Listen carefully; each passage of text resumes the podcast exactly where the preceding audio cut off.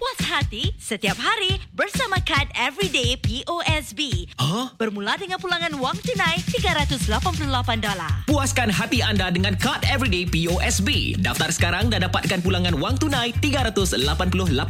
Nikmati ribat tunai sehingga 10% untuk keperluan harian dan potongan harga sehingga 50% untuk daya tarikan keluarga seperti tiket Mandai Wildlife Reserve. Juga potongan harga minyak sehingga 20.1% di SPC. Jangan lupa untuk gunakan kod promo 388 cash hari ini. Tertakluk pada syarat. Faris Jabba, Rahila Rashun dan Alif. Kalau aku like, aku like Kalau tak aku swipe Tak lupa juga semua DJ-DJ Mediacorp Ria 897. Singa Maxima, Locals Only, 23 Disember di Teater Luar DBS Foundation di Esplanade. Acara bermula tepat pada 7.30 malam, masuk percuma. Terbitan bersama Mediacorp Ria 897 dan Esplanade bersempena acara Come Together. Mediacorp Ria 897. Hiburan tahap optima. Kami, kamu, anda, kita. Satu rasa. Ria. All that you got, come on baby, let's rock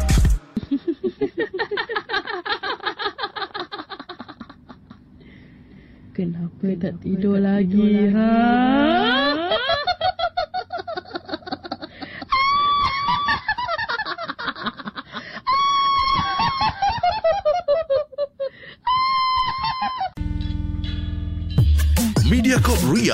Ria 897. Hits demi hits. Istri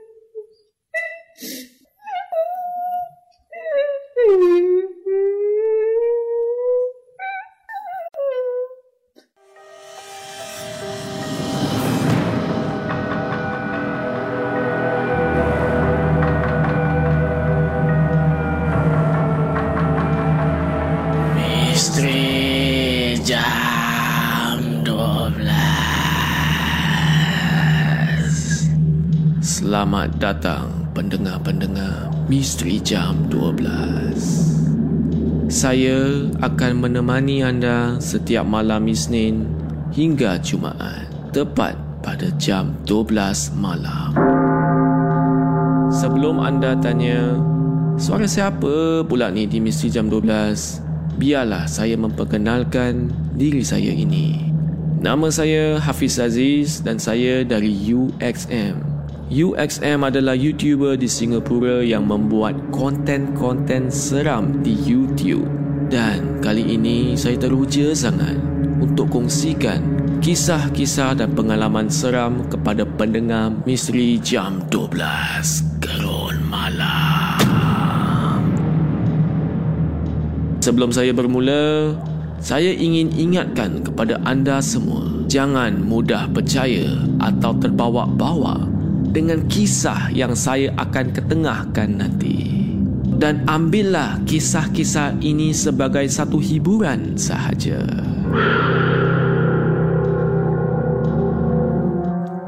Pada malam ini, kami ada Faiz yang akan kongsikan kisahnya yang menyeramkan. Seram atau tidak, kita tak tahu lagi. Jadi, dengarkanlah kisah daripada Faiz. Hai dan selamat malam kepada semua. Nama saya Faiz, bukan nama sebenar. Malam ini saya nak share cerita seram dengan dua orang lagi kawan kerja saya. Saya ni bekerja di bahagian office. Dan biasalah saya ni kerja under government dan saya tak boleh bilang kat mana ataupun kerja sebagai apa. Saya ni bekerja sebagai civil servants. Jadi bila kerja kat sini, biasalah bangunan kita ni agak dah lama dah dibina. Nak kata buruk tu taklah buruk. Cuma sebab bangunan lama, jadi vibe seram tu memang ada. Sebelum kejadian seram ni berlaku, kami tiga orang kena request untuk nyanyi sempena retirement kepada satu ahli atasan saya. Kawan saya tu nama Naim dan lagi satu pula nama dia Kai. Bukan nama sebenar. Kita orang ni memang suka nyanyi. Jadi bila kena suruh nyanyi, kita ni happy sangat dan juga bersemangat. Jadi kita ni memang bahagia dan semangat sekali. Kita pun praktis untuk beberapa hari sebelum majlis itu. Hari pertama, kami praktis kat satu bilik meeting time lunch hour. Bilik ni ada kat tingkat empat dan memang jarang orang gunakan. Ada jugalah saya pernah dengar kisah seram pasal bilik itu. Tapi pada masa tu siang lagi.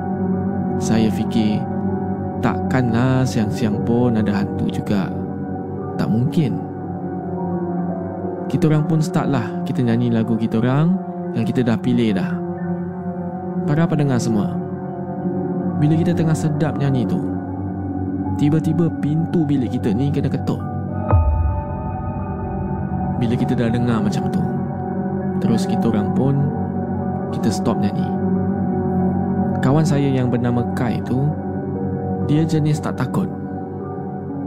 Dia tak cakap apa-apa, dia terus pergi buka pintu itu. Tapi memang tak ada siapa kat depan pintu tu. Ah, makcik cleaner lah tu. Ketuk pintu suruh kau diam. Dia nak tidur kat bilik sebelah tu agaknya. Kata si Kai. Eh kau lah nyanyi suara tak sedap ha, Nafas pun tak sampai Itu yang dia marah. Kata Naim sambil kita orang semua ketawa. Selepas kita orang dah habis nyanyi Dan memanglah kita tak fikir langsung Seram ke, takut ke Sebab benda tu bagi kita, kita dah lupakan. Tapi Hari sebelum majlis tu Kejadian seram ni berlaku dan kami tiga memang tak boleh nak lupakan. Saya share sikit. Majlis tu hari Jumaat. Jadi Kamis petang. Selepas office hour. Dalam pukul 5 petang macam tu, kita orang pun praktis untuk kali terakhir di bilik yang sama juga. Sebab sebelum tu memang tak ada apa-apa seram sangat yang berlaku. Cuma dia ketuk pintu sahaja. Itu pun saya dah cuba abaikan. Jadi kita orang ni memang tak fikir apa-apa dan kita praktis macam biasa. Tapi hari tu jugalah benda tu nak munculkan dirinya dan kacau kita. Selepas kita habis first song kita orang nyanyi tu. Selepas tu kita nak sambunglah ke lagu kedua. Tiba-tiba para pendengar Ada satu suara ni Ikut saya nyanyi bersama. Time tu saya ingat lagi. Saya sedang nyanyi Part intro. Suara tu ikut saya nyanyi Macam nak harmonize sekali dengan suara saya. Kira suara dia macam Suara di latar belakang. Saya ni tengok Naim. Selepas tu saya tengok Kai tapi diorang ni relax je Macam tak dengar pun suara tu Bila saya tengok macam tu Saya pun diamkan diri saya Tak lama selepas tu Selepas kita dah habis praktis Kita semua back up Kita dah nak balik Para pendengar semua Adakah hantu itu akan ikut orang balik? Atau mereka akan kena ganggu sebelum balik? Saya tak tahu, anda pun tak tahu. Jadi nantikan sama-sama, saya akan sambungkan kisah Faiz selepas ini di Misteri Jam 12. Gerun Malam.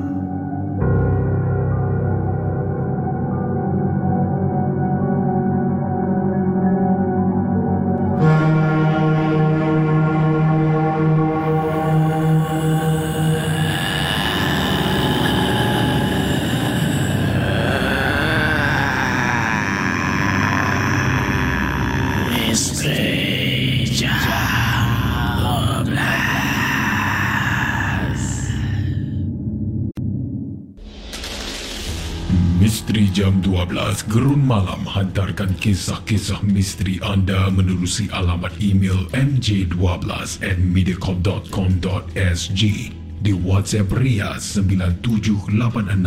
97868464 rancangan 1 jam setiap Isnin hingga Jumaat. Misteri Jam 12. Hashtag bahagia bermula di sini. Mediacorp Ria 897. Ria 897. Muat turun aplikasi Mail Listen atau dengar kami di millicent.sg. Ria 897 Berlega di dunia digital. Ria 897 bermanifestasi dunia digital. Dari kota Singa ke seluruh Asia Dari Asia Tenggara ke Eropah Dari Timur Tengah ke benua Amerika Dari bandar utama dunia ke sempadan negara, pekan dan kota, kami bersama anda. Anda, kami, aku, kamu dan kita semua. Disatukan dengan hanya satu sentuhan bahagia Ria Dan di gelombang maya, kita akan bersama. Tidak kira di mana anda berada, kami senantiasa bersama. Misteri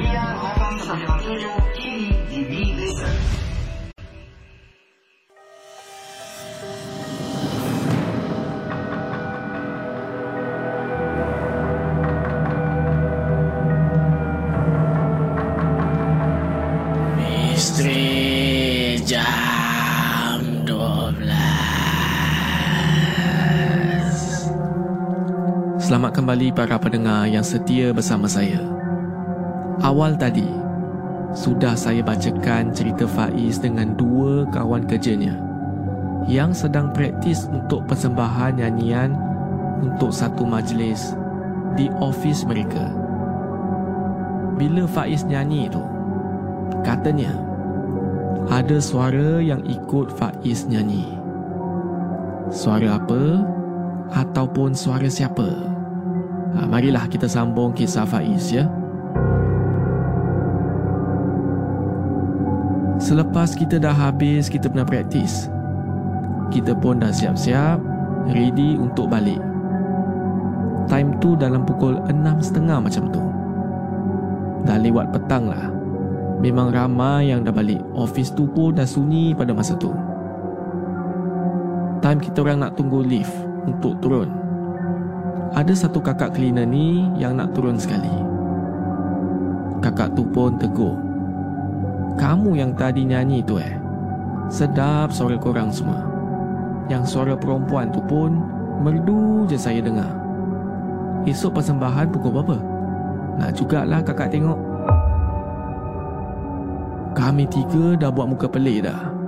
Saya tengok Kai, Kai tengok Naim. Naim tengok saya. Masing-masing terkejut bila dengar kakak tu cakap macam tu. Biasalah kak, kita kan artis. Ah ni besok kita perform pukul 11 kak. Tapi kita tiga je lah yang nyanyi. Tak ada perempuan kak. Kakak ni salah dengar ke? Kai pun jawab macam tu. Dalam lift tu, tiba-tiba semua senyap, termasuklah kakak tu. Bila kita sampai kat bawah, kakak tu ada pesan. Suruh baca ayat-ayat untuk pelindung diri. Takut-takut ada benda yang ikut. Lepas keluar daripada ofis, barulah Naim dan juga Kai ceritakan actually diorang pun dengar je suara yang ikut saya nyanyi tadi. Tapi pada masa tu, diorang buat biasa je. Sebab kalau tunjuk takut, biasanya lagilah benda tu suka kacau. Suara yang ikut saya nyanyi tu, saya dengar dari speaker mic sahaja. Kira dari jauh lah. Tapi Naim dan Kai, diorang cakap Diorang dengar suara tu betul-betul belakang diorang. Macam benda tu sedang duduk antara Naim dengan Kai. Suara yang kami dengar tu suara perempuan. Style dia menyanyi macam style lagu Melayu klasik dulu yang guna suara dalam. Ada juga part yang suara nyaring. Wish, bila ingat balik memang meremang. Nasib jugalah benda tu tak munculkan dirinya. Tapi para pendengar, time majlis pun saya bersyukur sangat sebab benda tu tak ikut kita nyanyi. Ha, itu sahajalah kisah seram saya yang saya tak boleh lupakan. Terima kasih semua.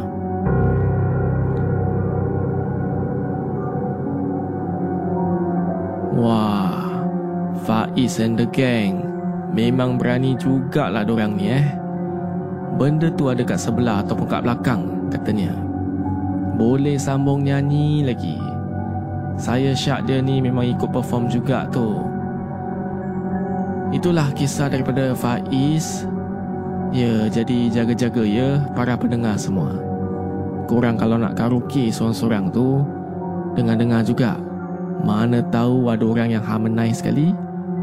Ah, jadi janganlah eh lagi-lagi dalam tandas. Siapa-siapa yang suka nyanyi dalam tandas tu kalau boleh elakkan eh. Okeylah, itu saja dari saya untuk malam ini di Misteri Jam 12. Apakah pendapat anda semua? Seram atau tidak?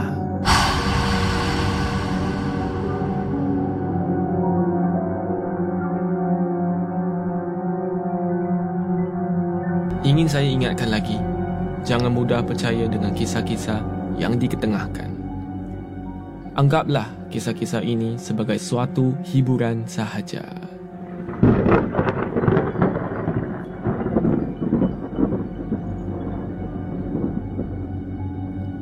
Kalau anda ingin hantarkan kisah atau pengalaman anda yang menyeramkan, sila hantar ke email mj12 at mediacorp.sg di WhatsApp Ria atau Instagram Ria897.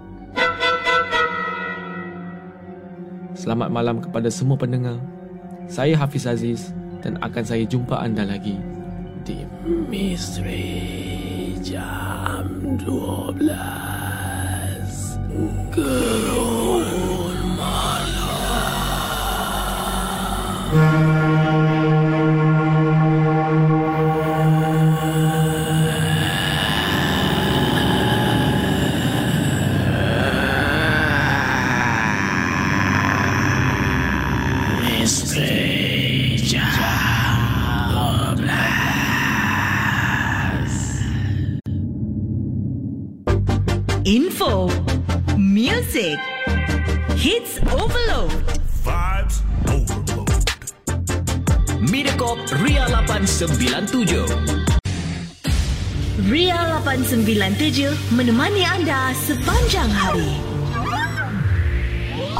Turun aplikasi Mi Listen atau dengar kami di milisten.sg.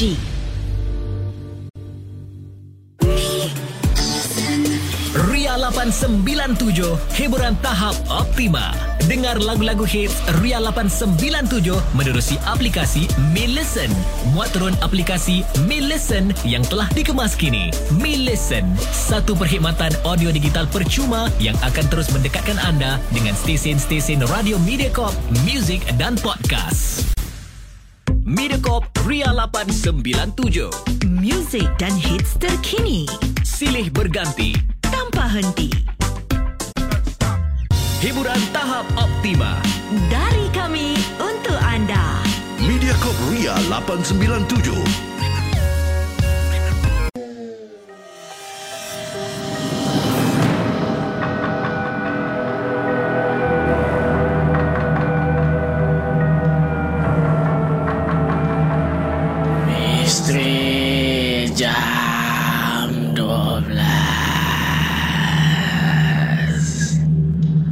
Selamat datang pendengar-pendengar Misteri Jam 12 Saya akan menemani anda setiap malam Isnin hingga Jumaat Tepat pada jam 12 malam. Sebelum anda tanya Suara siapa pula ni di Misteri Jam 12 Biarlah saya memperkenalkan diri saya ini. Nama saya Hafiz Aziz dan saya dari UXM UXM adalah YouTuber di Singapura yang membuat konten-konten seram di YouTube Dan kali ini saya teruja sangat untuk kongsikan kisah-kisah dan pengalaman seram kepada pendengar Misteri Jam 12 Gerun Malam. Sebelum saya bermula, saya ingin ingatkan kepada anda semua, jangan mudah percaya atau terbawa-bawa dengan kisah yang saya akan ketengahkan nanti. Dan ambillah kisah-kisah ini sebagai satu hiburan sahaja. Pada malam ini, kami ada Ahmad yang akan kongsikan kisahnya yang menyeramkan. Seram atau tidak, kita tak tahu lagi. Jadi, dengarkanlah kisah daripada Ahmad. Selamat malam kepada Hafiz dan juga para pendengar Misteri Jam 12. Nama saya Ahmad, bukan nama sebenar. Dan saya ingin berkongsi saya ingin kongsikan tentang sebuah kisah misteri yang pernah terjadi kepada saya. Umur saya dalam lingkungan 30-an dan saya ini bekerja sebagai teknisian di Seminye. Tugas saya ni simple. Saya selalu membaiki water heater. Tapi kerja macam saya ni memang tak lekat di office. Selalunya saya dihantar ke luar kawasan. Kalau ada kerja dalam kawasan kita, memang seronok sebab saya ni tak perlu drive jauh-jauh. Tak perlulah saya nak hadap kesesakan jalan lagi-lagi waktu musim perayaan ataupun cuti sekolah. Kadang-kadang kerja saya ni saya terpaksa bermalam di hotel kerana terlalu penat memandu. Hendak dijadikan cerita.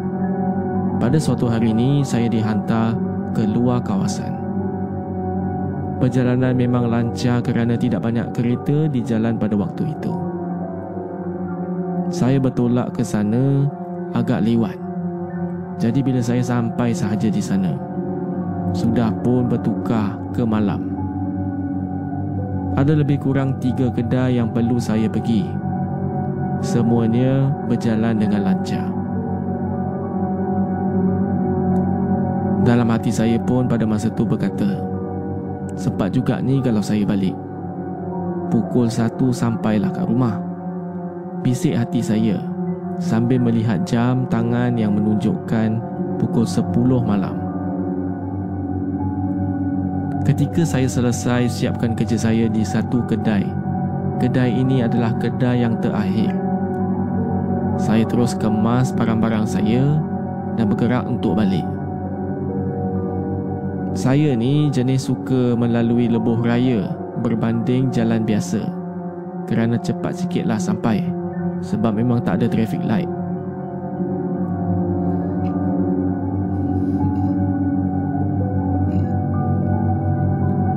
Setelah hampir dua jam dalam perjalanan, saya berasa sangat-sangat ngantuk. Mata dah dua tiga kali dah terlelap. Nasib baik ada hentian rehat lebih kurang satu kilometer dari tempat saya berada.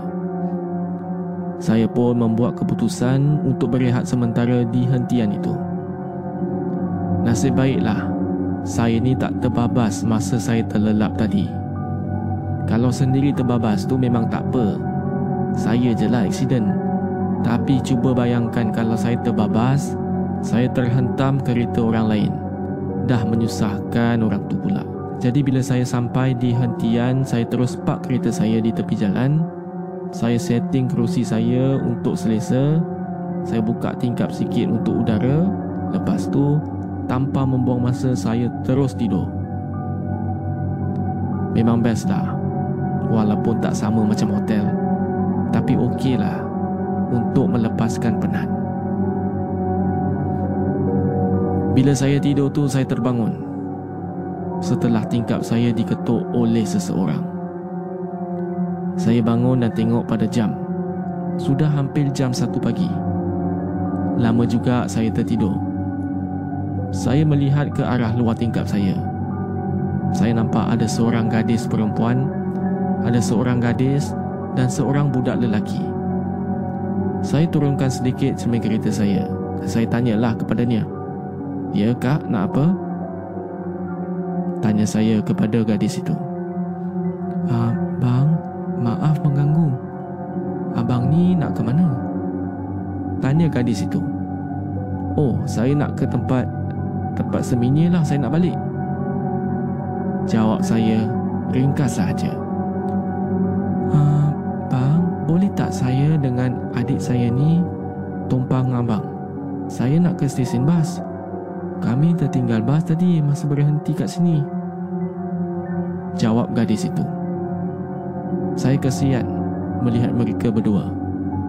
Saya fikir mungkin ada baiknya saya bantu mereka. Jam pun sekarang sudah Jam pun sekarang sudah lewat malam. Apalah nasib mereka sekiranya terjadi apa-apa kepada mereka. Saya pun membenarkan mereka naik. Ah, yelah, masuklah. Terima kasih bang, kata gadis itu kepada saya. Semasa mereka masuk ke dalam kereta, bau wangi memenuhi kereta saya. Baunya seakan-akan wangi daun pandan dan bunga melo. Pada masa tu, saya mula risau. Haish, janganlah aku kena kacau pula bisik hati saya. Rupanya para pendengar, gadis itu membawa plastik beg penuh dengan daun pandan dan beberapa kuntum bunga melo di dalamnya. Lega rasanya bila dapat tahu yang bau itu datang daripada plastik yang dibawanya. Ah, dek, bawa apa tu? Tanya saya. Oh, ah, bang, ni bunga melo je dengan daun pandan, bang. Ha, ni je lah yang saya sempat selamatkan. Beg-beg lain semua tertinggal kat dalam bas. Bukan apa. Atuk kirim. Suruh bagi kepada mak. Jawabnya panjang sangat. Oh, habis beg tu semua macam mana? Tak apalah. Bila saya sampai nanti, baru saya fikirkan. Jadi saya pun terus mulakan perjalanan. Lagi sejam sampai ke destinasi yang dituju. Kami pun berbual-bual lagi bagi memecah kesunyian. Get to know each other, kata orang putih. Manalah tahu dia jadi jodoh saya pula. Kita tak tahu kan? Dia pun cantik dan ayu. Kamu berdua dari mana? Saya tanya kepada mereka. Dari kampung Rawa, bang. Jawabnya Dekat mana tu? Saya tak pernah dengar pun Oh Kat belah utara sana Jawabnya ringkas Kemudian Suasana menjadi sunyi Kerana sudah tiada apa nak dibualkan uh, Bang Saya nak tanya sikit boleh? Abang pernah jumpa hantu tak? Soalan yang tiba-tiba keluar daripada mulut gadis itu membuatkan saya meremang. Out of nowhere. Tiba-tiba tanya pasal hantu. Oh, tak pernah lagi setakat ni. Saya cuba jawab dengan cool. Abang dah biasa ke bawa kereta malam-malam seorang-seorang macam ni? Ah, yelah, selalu juga dah. So far tak ada apa-apa lah. Selepas tu, kembali sunyi. Tak ada soalan daripada gadis itu. Para pendengar semua, bila saya baca ni pun, saya rasa dia punya sunyinya dalam kereta. Kalau saya duduk sebelah Ahmad ni pun, mungkin saya dapat rasakan kesunyian. Ah, tapi memang saya tak duduk sana lah. Nasib baik. Yalah, para pendengar semua, kita take a break kita akan sambung kisah Ahmad di bahagian kedua sebentar lagi ya. Jadi korang semua jangan ke mana-mana. Kita jumpa lagi di Jam 12. Gerun Malam.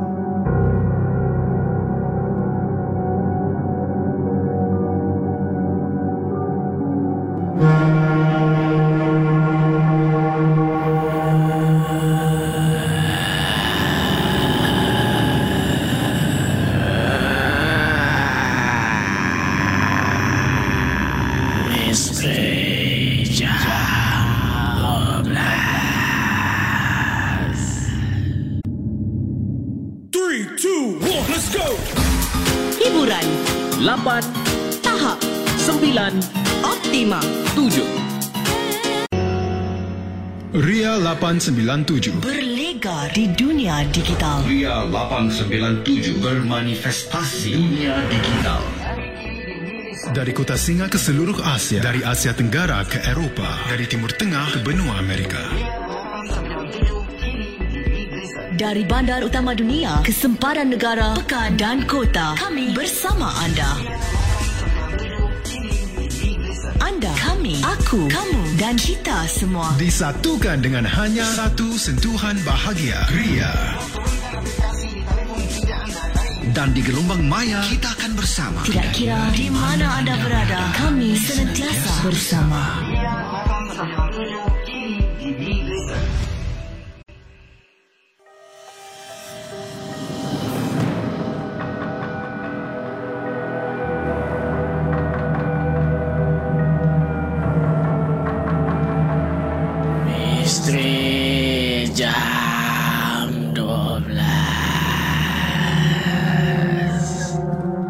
Selamat kembali ke Misteri Jam 12 Gerul Malam Tadi di bahagian yang pertama Saya telah ceritakan sedikit kisah tentang Ahmad Dia adalah seorang teknisyen yang menumpangkan seorang gadis dan adiknya Yang katanya tertinggal bas Baiklah, kita teruskan kisah beliau. Abang, abang tak takut ke tumpangkan saya ni? Tiba-tiba, gadis itu tanya lagi soalan yang menaikkan bulu rumah saya. Oh, kenapa saya kena takut pula? Ha? Iyalah, manalah tahu kalau saya ni penjenayah ke apa ke Jawabnya Saya pun jawablah balik Sambil tu saya selit juga Takkanlah muka lawa macam awak ni penjenayah Dengan bawa budak kecil lagi Oh ya ke? Abang Kalau saya hantu Macam mana? Para pendengar semua itu adalah suatu pertanyaan yang ringkas namun memang cukup untuk membuatkan saya berasa sedikit takut. Saya terdiam, tidak dapat menjawab soalan itu. Tiba-tiba, dia ketawa tanpa henti. Pada awalnya, dia ketawa. Lama kelamaan, dia seakan mengilai. Saya bertambah resah tak lama kemudian, ada dua tangan mencapai wajah saya dari arah belakang dan menarik rapat ke headrest saya. Saya cuba menjeling ke arah cermin pandang belakang. Saya dapat lihat seorang budak lelaki. Mukanya memang pucat sangat, sedang memegang kepala saya. Dan dengan secara tiba, perempuan yang tadi yang ayu di sebelah saya itu pun telah berubah wajah menjadi wajah yang sangat menakutkan. Tak pernah lagi lah saya lihat wajah seteruk itu. Mata dia merah, rambutnya kusut, kasar dan panjang. Pakaiannya putih. Baunya memang busuk seolah-olah bau bangkai. Taringnya panjang. Taringnya panjang sangat. Perempuan yang telah bertukar rupa itu memandang ke arah saya dengan pandangan yang sangat tajam. Menyeringai ke arah saya sambil mengeluarkan bunyi dengusan. Dia menekam ke arah saya. Saya cuba melawan, tapi saya tak terdaya. Wajahnya yang hodoh tu dirapatkan ke muka saya. Saya bertambah saya bertambah panik. Saya hilang arah dan tak tahu nak buat apa dah. Saya cuba melawan, tapi macam biasalah, saya tak terdaya. Kereta yang saya pandu hilang kawalan. Ia meluru laju ke arah pokok yang berada di kawasan lebuh raya itu. Saya pejamkan mata saya dan menyerahkan sahaja. Apa yang nak jadi, jadilah. Dan ialah kereta saya pun terbabas. Pandangan saya menjadi gelap. Pada masa tu saya tak tahulah saya ni masih hidup ataupun dah mati. Dan dalam kesemaran perasaan yang tidak pasti itu, tiba-tiba saya mendengar bunyi ketukan di tingkap sebelah pemandu saya ni. Saya cuba celikkan mata. Kelihatan seorang pemandu lori sedang berdiri di situ. Saya terbangun dan saya memerhatikan sekeliling saya. Para pendengar semua, saya masih di hentian rehat itu dan belum bergerak ke mana-mana. Ternyata saya hanya bermimpi buruk. Berpeluh-peluh saya dibuatnya. Rupanya pemandu lori itu ingin mengajak saya solat subuh berjemaah. Lama juga saya tertidur. Saya pun turun daripada kereta menunaikan solat subuh bersama pemandu tersebut. Setelah selesai, saya pun masuk semula ke dalam kereta saya untuk meneruskan perjalanan pulang ke rumah. Namun, mata saya tertangkap sesuatu yang berada di seat penumpang hadapan saya ni. Ya, di sebelah tempat duduk saya ni, ada beberapa kuntung bunga melo dan daun pandan. Bulu roma saya kembali tegak dengan baca-bacaan saya reda. Saya buang semuanya keluar daripada kereta lalu meneruskan perjalanan. Selepas itu saya rasa bersyukur sangat kerana saya selamat tiba di rumah dan tak ada sebarang gangguan yang terkena kepada saya. Begitulah kisah saya yang saya tak akan lupakan. Para pendengar semua kalau anda di posisi saya. Apa yang anda buat? Kerana untuk saya saya memang tak ambil lagi job yang akan perlukan saya untuk balik lewat malam. Kalau ya pun tak adalah saya akan memandu jauh-jauh ataupun lama-lama di waktu malam. Sekian. Itu sahaja kisah saya. Para pendengar semua tadi dia tanya soalan yang last tu kan kalau saya memang uh, memang baguslah. Kalau saya saya kerja kat 7-Eleven ke uh, kalau saya saya rasa saya dah kerja 7-Eleven ke apa ke uh, jadi 7-Eleven pun taklah kerja mana yang pagi je lah yang malam tu tak payahlah kan? Bukan nak saya bukan nak kata saya ni penakut. Saya ni segan sebenarnya ya. Uh, jadi para pendengar semua apakah pendapat anda? Seram ataupun tidak Ingin saya ingatkan lagi, jangan mudah percaya dengan kisah-kisah yang diketengahkan. Anggaplah kisah-kisah ini sebagai suatu hiburan sahaja.